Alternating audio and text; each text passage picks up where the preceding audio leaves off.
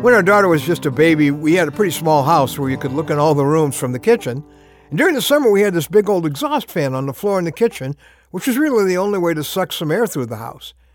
Well, our daughter thought this fan was kind of intriguing. She thought it would be neat to explore.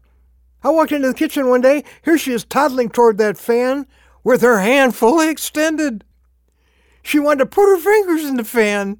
Guess what? I didn't say, Oh, go ahead, honey, I love you. No, I said, No! she tried again a few minutes later. She really wanted to do this. So I kind of spatted her on the bottom and said, No, no, don't do that. Now, if I tried to explain it to this little toddler, she wouldn't have understood at all. I just had to stop her. Can't you imagine what she would have said if she could have said, Haven't you heard of love? If you love me, you'll let me do what I really want to do. No, not in this case.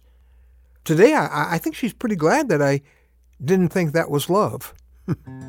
I'm Ron Hutchcraft, and I want to have a word with you today about cruel compassion. Our word for today from the Word of God. We're in the book of Lamentations, and what's being lamented is the fall of God's people and the fall of God's city, Jerusalem.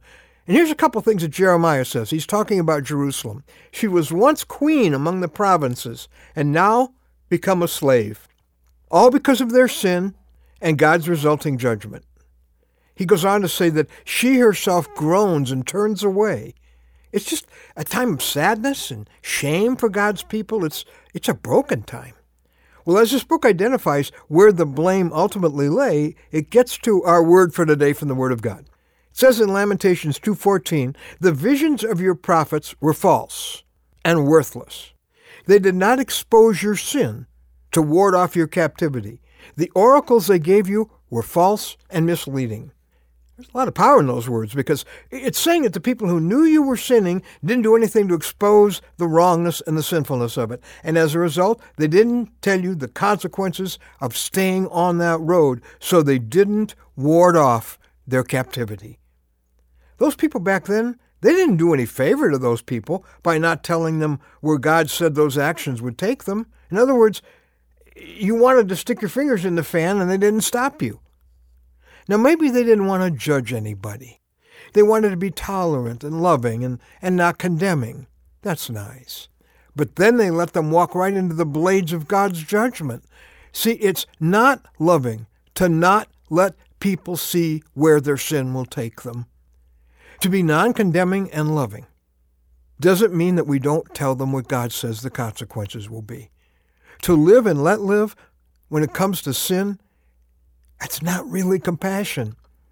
I was told by a couple of men who, who used to live in a sinfully sexual lifestyle and felt that Christ had given them the power to change and move on from that. They were commenting on people who say, you know, I think we should just accept them and let them be themselves. And they said, Ron, that's not compassion. They said, Ron, we call that cruel compassion. It's letting them march right into captivity. That's the way these guys felt. Listen, whether it's sexual sin or divorce or dishonesty or anger or justifiable bitterness, quote, if we leave it unconfronted, unchallenged, without telling them the consequences and what God says He must judge, it's letting a person take a drink you know is laced with poison. Sin makes people slaves. It destroys families. It promises to make you feel better about yourself and leaves you feeling worthless and sometimes even suicidal. Sin cuts people off from each other, cuts them off from God. Compassion is doing everything you can to warn them of the wages of sin lovingly.